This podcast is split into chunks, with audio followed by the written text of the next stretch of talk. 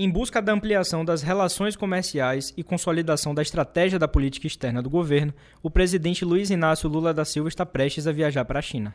Sobre a BID, que é uma indústria de é, automóveis elétricos, mas também produz é, metrô, trem, vagões de alta tecnologia, nós temos duas possibilidades.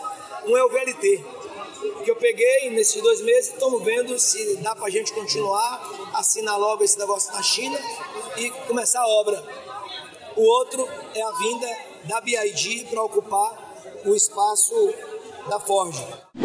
Após sair vitorioso nas eleições do ano passado, o presidente destacou a importância de estreitar as relações internacionais para, segundo ele, recolocar o Brasil no mundo. Uma crítica clara ao seu antecessor Jair Bolsonaro, que, segundo Lula, tinha uma política externa de isolacionismo. Que é uma negociação entre duas empresas, entre Ford e BID.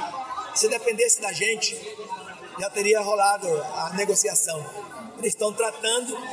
A expectativa nossa é que a gente, ao voltar da China, a gente já tenha resolvido isso. Mas se precisar de algum, se não fechar com a Ford, digamos, e for preciso o Estado bancar terreno, algum tipo de investimento, eu farei isso para garantir que a Ford, desculpe, que a BID venha se instalar na Bahia, em Camaçari, ou está em Camaçari quando a Ford.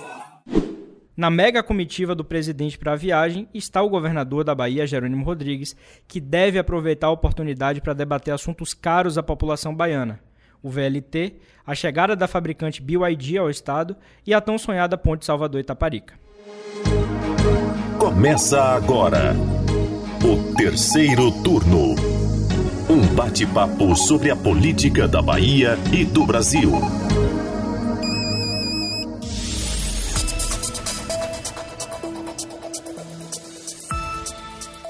O terceiro turno desta semana debate a partir de agora o que esperar da primeira agenda internacional de Jerônimo como governador e o andamento de obras e investimentos importantes no estado da Bahia. Eu sou Gabriel Lopes e comigo para a gravação do podcast de política do Bahia Notícias, os repórteres do site Lula Bonfim. Olá, turma. E Anderson Ramos. E aí, galera, tudo bem com vocês? Pois é, meus queridos, hoje a gente vai falar aqui um pouquinho sobre essa agenda internacional que Jerônimo Rodrigues vai cumprir ao lado do presidente Lula lá na China. Antes de mais nada, eu quero trazer alguns detalhes sobre a saída deles à China, porque a viagem oficial vai ocorrer entre os dias 26 e 31 de março. Entre este domingo e a próxima sexta-feira, a gente já tem informação que Jerônimo deve esticar essa agenda na China mesmo depois que Lula voltar. Mas a agenda oficial do presidente é essa data que eu falei, entre 26 e 31 agora de março, né?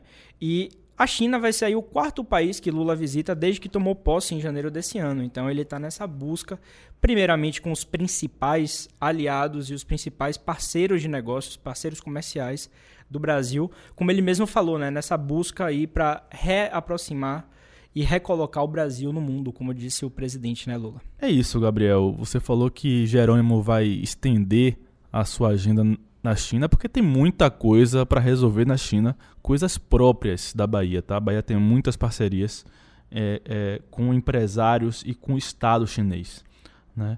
E eu estava dando uma olhada antes de começar a gravação e cerca de 240 empresários vão acompanhar Lula nessa comitiva, né? Segundo informou o Palácio do Itamaraty. E desse número, 90 são do agronegócio. Isso me chamou a atenção.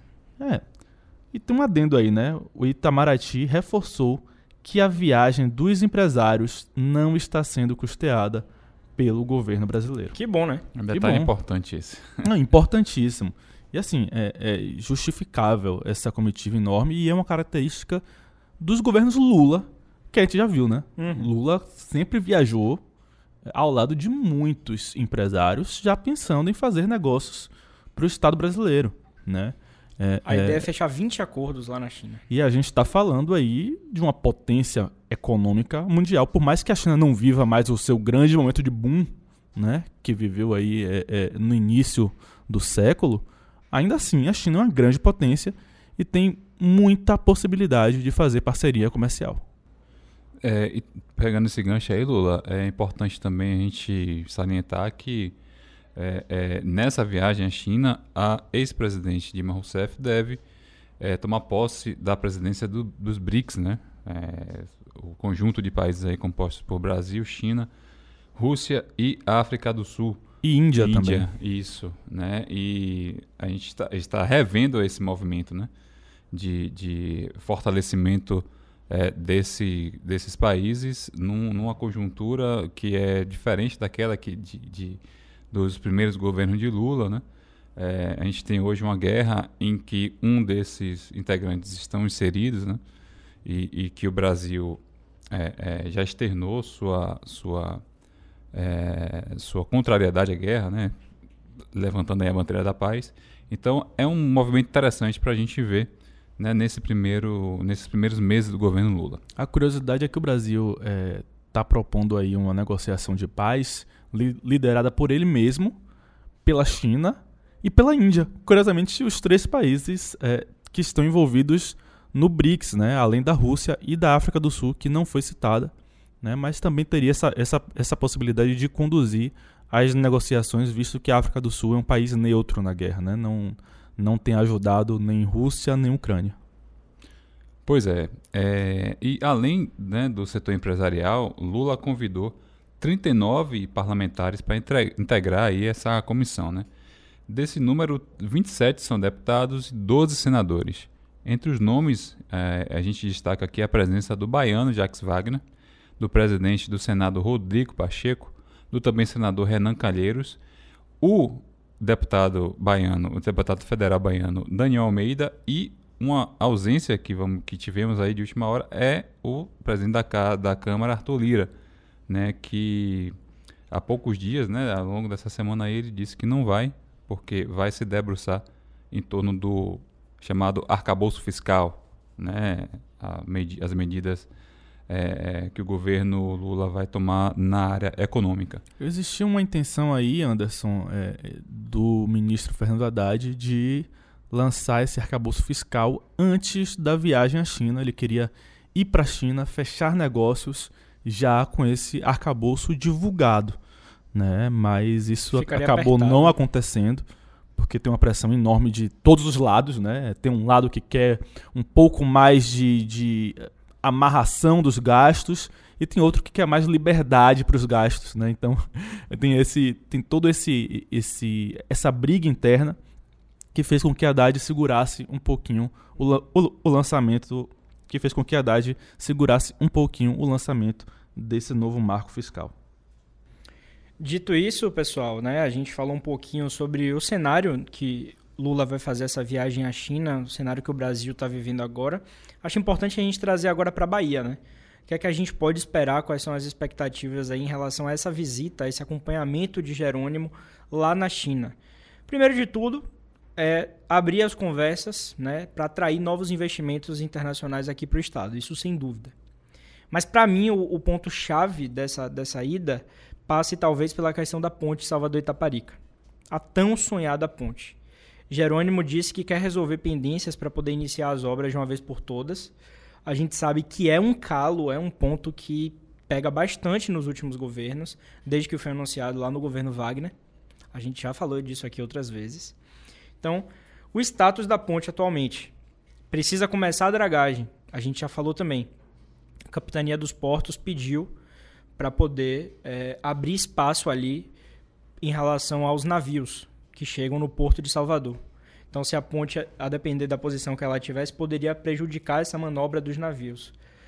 Se tiver algum prático aí que está ouvindo a gente, que, que uh. trabalha com isso, sabe muito bem. Mas tem uma questão prévia em relação a isso, Gabriel. O governo do estado não assume, mas hoje não existe acordo entre o governo da Bahia e os chineses para a construção da ponte. Isso porque o governo contratou a construção por um valor e antes de se iniciar o processo de construção da obra, os chineses querem uma repactuação devido a toda a mudança de preços que aconteceu nesse período aí é, de pandemia, de guerra. Tudo isso mudou bastante e eles já querem a repactuação antes mesmo da obra começar. Sendo que o governo do estado já estava tendo dificuldades de arrecadação para bancar sua parte da obra, e agora, aumentando, ele vai ter mais dificuldades ainda. É uma PPP, né? né? Exatamente. Uma parceria público-privada. O, o, governo entra com uma parte do valor né? E os chineses entram com a outra parte do valor. E os chineses querem agora que o governo arque com a parte maior do valor. Cifras e aí, bilionárias, Lula. e aí é interessante Jerônimo estar indo para a China junto a Lula, porque ele já, já pediu a Lula apoio para isso, né? Para que haja essa negociação, digamos assim, tripartite entre governo federal, governo estadual e chineses. É, a gente é, vamos reforçar aqui o valor, né? O valor que o valor inicial da ponte é, era algo previsto em torno dos 6 bilhões e hoje está praticamente o dobro, né? Está chegando aí, pelo menos na última atualização, que- da, da 11, última atualização foi? que a gente teve, estava na casa de 11, né? 11 bilhões. bilhões. É Então, muita grana.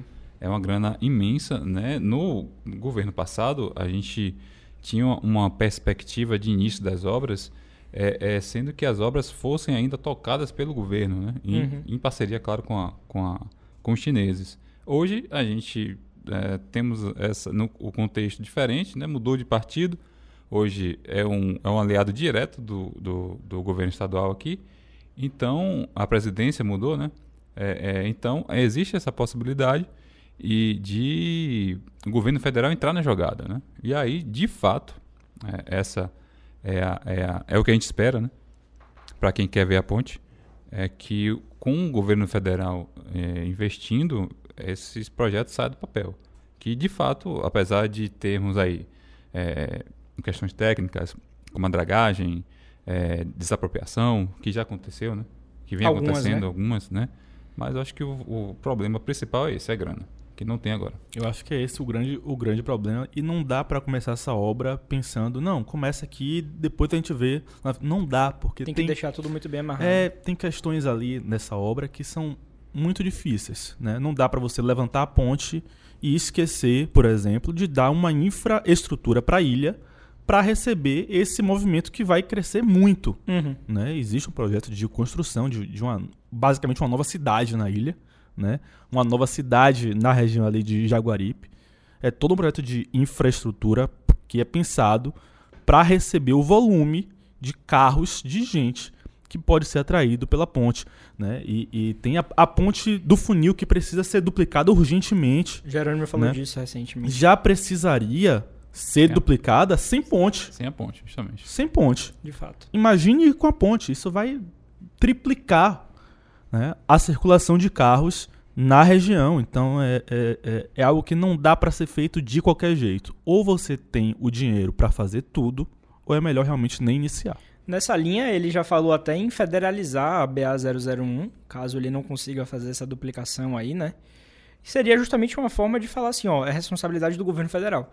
Quem vai dar atenção agora a essa rodovia aqui de chegada à ilha é justamente o governo federal. Então, seria uma forma de desonerar um pouquinho, pelo menos nessa parte, os cofres do Estado, né? Mas me chama a atenção que Jerônimo tem tratado essa questão da, da, da ponte muitas vezes até meio que minimizando os problemas que ele tem para enfrentar, Lula. Você citou aí diversos problemas, principalmente a questão financeira, e ele já quer falar de sondagem para pilares de sustentação. Eu acho que antes da gente chegar lá tem muito problema para resolver. A exemplo dessa bendita dragagem, que já tem mais de um ano que foi anunciada agora, vai completar um ano na verdade, que foi anunciada que ela precisaria fazer de última hora, que é mais um obstáculo que eles têm para vencer para poder começar de fato a obra da ponte. A dragagem não é a obra da ponte ainda. É, É, é- é um preparar o terreno, literalmente. exatamente. Então, me, me incomoda até a forma com que ele tem minimizado, né? não, a gente tem avançado e tal, mas a gente não vê, é, fora do discurso, medidas práticas para que você vença os obstáculos. Eu vou trazer um bastidor aqui que vai mais ou menos explicar como é a relação de Jerônimo com dinheiro, né? Com dinheiro público. É, Jerônimo é um petista militante, né? É, ele não tinha histórico político eleitoral. Ele tinha his- histórico político de base, né? De construção de militância. É, e diferente de Rui, que é um economista, que é um cara é, é voltado para essa questão fiscal, Jerônimo ele quer tocar obras, tocar políticas públicas, né? E eu acho que ele não tem a exata noção de que isso tem um custo e que esse custo precisa ser medido é, é, é, corretamente para não sobrecarregar o Estado. Eu vou dar um exemplo.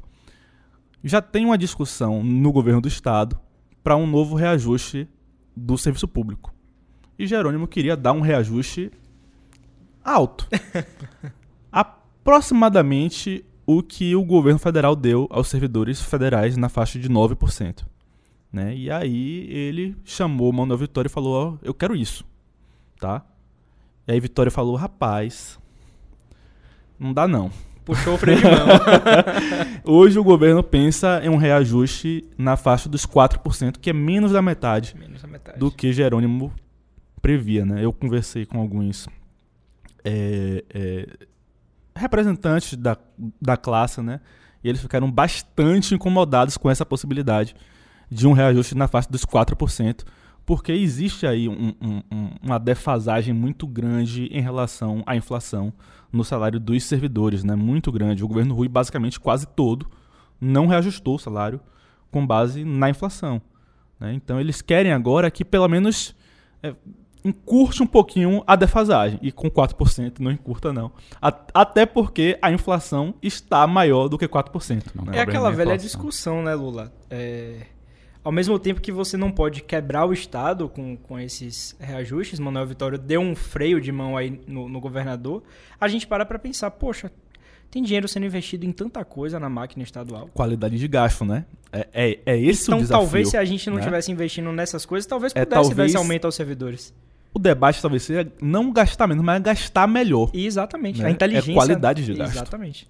Tem um outro assunto importantíssimo para a gente continuar aqui esse episódio, né? Para a população baiana é, é essencial, assim, nos últimos anos que a gente tem acompanhado, que é o VLT, ou o veículo leve sobre trilhos, se você preferir chamar assim.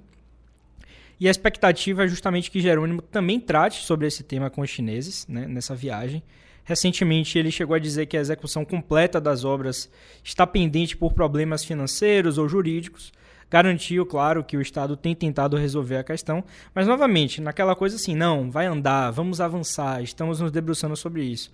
Mas a gente não vê, de fato, na, Na prática, né? prática. Enquanto isso, a população do subúrbio não tem opção de transporte sobre trilhos, né? Porque, porque tinha um trem e o trem foi encerrado, com a desculpa de que iria iniciar as obras do VLT. E até agora, nada. Era justamente o que eu ia falar, para quem está com a memória aí um pouquinho mais curta, não se lembra bem, essas intervenções do VLT foram apresentadas como alternativa justamente para substituir os trens do subúrbio aqui de Salvador. Centenário, né? Muito antigo, já, já um marco lá do pessoal que mora na região. O projeto foi idealizado ainda na gestão de Rui Costa. Importante a gente lembrar, em fevereiro desse ano, a desativação dos trens completou dois anos e a gente segue sem uma resposta efetiva sobre o VLT. As obras estão efetivamente paradas. A gente estava falando aqui de, de qualidade dos gastos, né? E, e me vem logo. A primeira coisa que me vem é, é- é em relação ao VLT. Né? O VLT foi anunciado, é, tivemos muitas desapropriações, né? muita gente perdeu sua casa, não sei se elas foram ressarcidas pelo poder público. É, e e, é, ti- o governo tirou um, um, um meio de transporte que era, é, podia não ser tão eficiente, mas era muito barato e quebrava o galho de muita gente ali no subúrbio.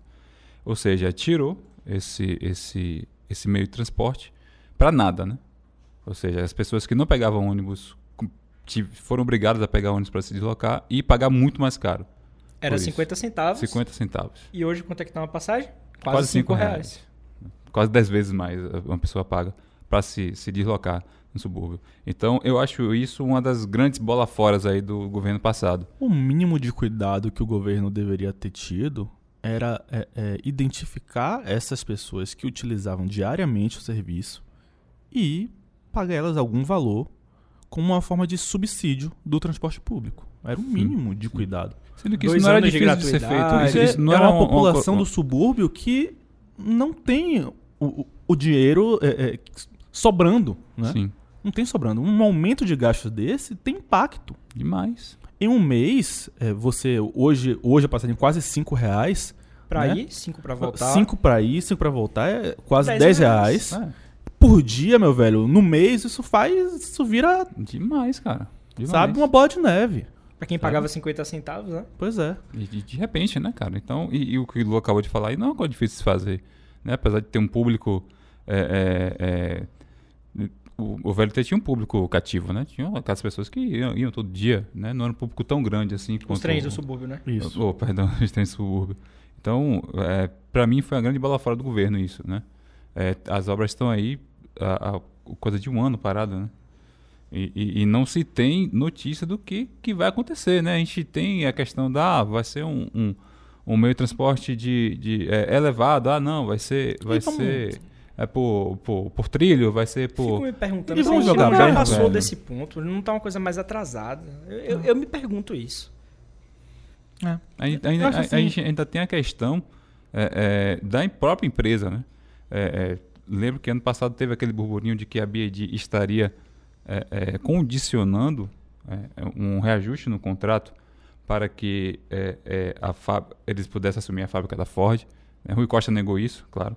Mas existe isso, né? Que a BID é, é membro do, do consórcio que vai o é Sky, Sky Rail. Isso. Então existe isso, né? Ainda além disso tudo, tem essa questão da, do contrato que para a gente é nebuloso porque a gente não tem mais detalhes sobre isso. Sabe sobre qual é o status como atual? É que tá a situação. O consórcio Sky Rail diz que está sendo rediscutido o contrato com o governo do estado.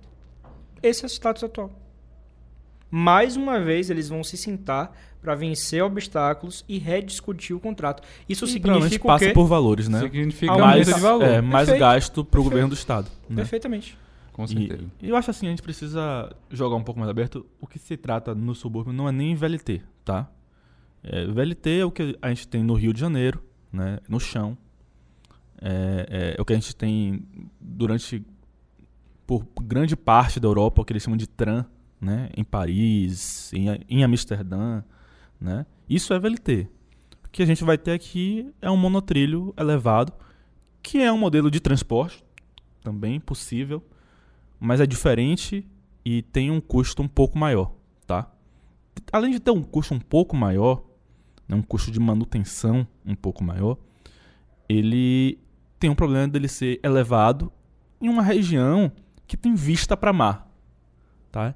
E aí muita gente fala isso, ó, você vai tirar um, um, um valor das casas que estão ali, né? Vai ser uma coisa que feia. é a vista livre para o mar. Você vai, vai tirar uma vai, parte. Vai ficar uma coisa feia. Vai, vai ficar. É.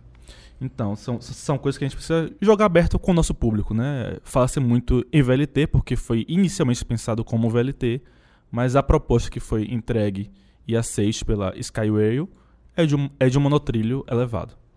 Pois é, Anderson, você falava aí que não transportava muita gente, mas tinha um público ali. Importante a gente trazer esses dados também para a audiência, porque antes de ser encerrada, né, a operação dos trens transportava 6 mil pessoas por dia. Pode não parecer muito, mas muda bastante a realidade de quem vive naquela região ou precisa se locomover naquela região. Né? Ligava ali justamente o subúrbio ferroviário pela orla que Lula também acabou de citar, a orla da Bahia de Todos os Santos, uma visão belíssima inclusive em 10 estações, da calçada até Paripe.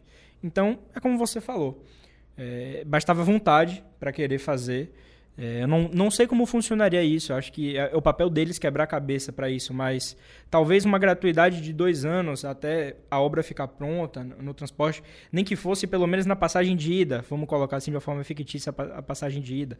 Ó, oh, você não paga a ida, você paga a sua volta. Enfim, são soluções, né? Pensar, eles têm que quebrar a cabeça para isso. Eles são muito bem pagos para poder pensar isso.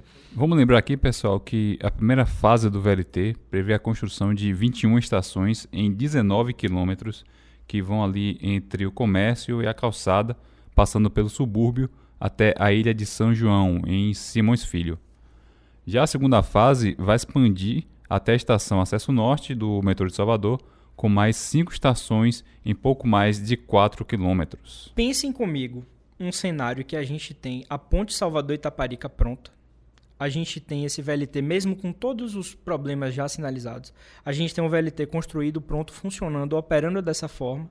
E a gente ainda tem esse cenário do, do BRT de Salvador funcionando perfeitamente, com as obras finalizadas e atendendo o que a prefeitura falar. Mesmo com todas as particularidades e problemas de cada obra, não seria fantástico esse cenário? Seria. E, e, a gente falou dos túneis aqui no programa passado. Pois é.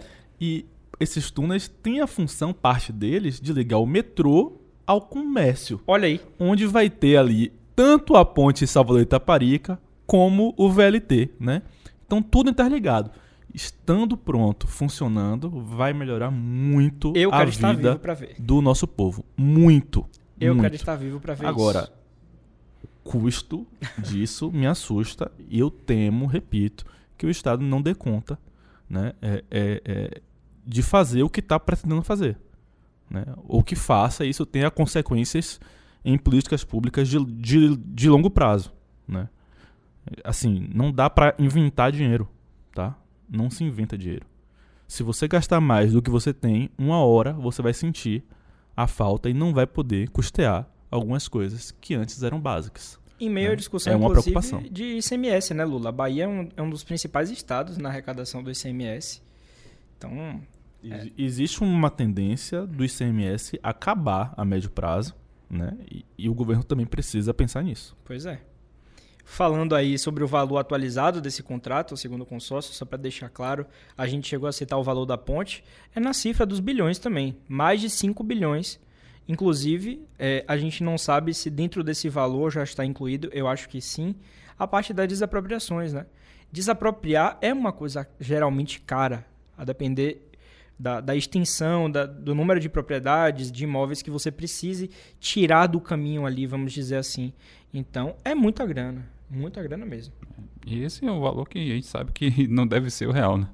Com certeza, essa chamada na chincha aí da, da Skyrail, é, com certeza foi para isso, né? O valor tende a aumentar. Pois é. A gente falava dessa PPP. Anderson, você citou a questão da BYD, né? Que aqui no Brasil a gente tem chamado de BID. Acho que a gente pode falar dessa forma porque fica mais claro de. Só para deixar claro, né? BYD é B-Y-D em inglês. Tá? Ou Build Your Dreams. É, construa, construa seus sonhos. sonhos. Curiosamente, os chineses né, estão apostando no inglês. Pois é. E aí, por falar justamente na BID, né? Por fim, para a gente começar a encaminhar o final desse episódio... Essa viagem de Jerônimo para a China também pode ser decisiva para definir justamente a instalação dessa empresa lá na planta da antiga Ford em Camaçari. Né? A gente sabe que a saída da Ford de Camaçari, o final das operações aqui no Brasil, foi algo que impactou muito aquela região. As pessoas que dependiam daqueles empregos diretos e indiretos, ficou um vácuo a saída da Ford.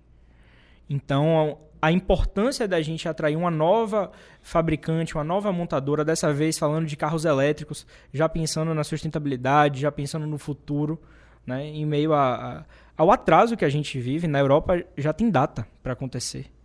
A partir de 2040 ou 2042, a França não produz mais carros a combustão. Então, a gente está muito atrasado nessas discussões ainda. E veja que até na Europa o prazo é extenso. 2042 está muito longe para isso acontecer. Mas ele já tem uma meta. É importante a discussão. Né? Então, é, eu acho que é importante também essa, esse retorno de alguma fábrica, alguma montadora aqui para poder movimentar a, a, a, região ali de Camaçari do Polo e tudo mais aqui na região metropolitana. Eu acho fundamental isso, Gabriel, mas eu acho que o governo do estado precisa pensar um pouco mais além né, de substituir uma montadora pela outra. Acho que precisa pensar em revitalizar o polo industrial de, de, de Camaçari, tá? Uhum. Eu acho fundamental. A Bahia precisa se reindustrializar. O Brasil precisa disso, né? Mas como o nosso foco aqui é a Bahia, eu acho que a Bahia pode ser vanguarda nisso também. Criar um modelo é, de Estado que possa ser atrativo atrativo para que as empresas retornem à Bahia. Que o polo já foi o, lugar de, de atração de pessoas, de trabalhadores para a Bahia. Já foi esse lugar o polo. Do Brasil né? inteiro. Né? Hoje eu vejo um polo decadente. Né? A saída da Ford é um exemplo da decadência do polo, do, do polo petroquímico de Camaçari. Né? Não é um, um caso isolado. Uhum. Né? Então acho que para além de atrair uma montadora para assumir o espólio da Ford, o governo do estado precisa pensar em saídas para a reindustrialização da Bahia. É, é, interessante você tocar nisso, Lula, que é, o governo, eu já ouvi algumas conversas em relação a isso, que o governo tem, está atento a isso. Né? E uma das vertentes para é, reaquecer o polo é justamente a exploração de hidrogênio verde. Né? É, existe um, um, projeto grande para que isso, é, para que a Camaçari se torne atraente para esse tipo de, de, de exploração, né? que acredita-se acredita que seja o combustível do futuro, né? E, e o Brasil está se colocando né, como num lugar é, é, de, de, de, vanguarda até né, nesse tipo de, de, situação. Lula foi eleito é, é falando muito sobre isso, mesmo após ele ter, ele ter assumido a presidência, ele é, é, tem um discurso muito calcado na, na, questão do meio ambiente e esse é uma das, essa é uma das possibilidades, né? Aliar o, a, a, a, o meio ambiente, né? A, manutenção do meio ambiente, a, a... questão da reindustrialização, né? Isso, é, aliar a, a questão da manutenção do meio ambiente com a economia, né? Então, é, é aos poucos o petróleo deve ser substituído por, outras, por outro tipo de energia e a aposta do momento é o hidrogênio verde. Então a Bahia tenta se, se colocar é, é, como um estado em que é, é atraente para essas empresas. E a, a BED é a maior fabricante de carros elétricos do mundo e é, é, aqui na Bahia ela não deve só fabricar veículos de passeio, né, veículos pequenos. Né? existe também a, a possibilidade dela fabricar ônibus, é, carros de grande porte e que esse seria é, é, o alvo de governos, né? Os governos estão investindo nisso, né? Estão investindo Olha aí a prefeitura no... de, de Salvador que está comprando ônibus elétricos, é, né? Aos poucos renovando o sua frota. O governo já recebeu alguns veículos sim, também sim, da BYD, não que foi? Que fazem uhum. o, o transporte do CAB, metropolitana né? no, no CAB também. No CAB. É. é então, é. é. esse, o, os governos talvez sejam o, os principais clientes nesse primeiro momento, né? Até porque a gente falava até antes daqui na, da gravação que carro hoje no Brasil está muito caro. Carro elétrico, então. Meu amigo, é caro. É. Você comprar ônibus elétrico, então, é muito caro. Porque hoje em dia é tudo importado. Né? São componentes caros para fazer carros elétricos e você não tem incentivos nesse momento no país. Mas, em regra, apostar no futuro é, é caro. Exato. Né? É, mas acho que isso tem tudo a ver com o Brasil. As pessoas olham é, do, para o, para o Brasil e, e veem a possibilidade de um futuro melhor do ponto de vista ambiental. Né? Se fala muito em Amazônia, em Pantanal, e a gente tem agora a possibilidade né, é, é, é, de usar isso como uma, como uma propaganda positiva para o Brasil. Né? E, eu, e eu repito, a Bahia pode ser uma vanguarda nesse sentido com a aproximação com a BioID. Pois é, meus queridos, já começando a encerrar esse episódio aqui, eu acho que vale uma menção ainda dentro desse escopo aí da, da viagem do governador Jerônimo.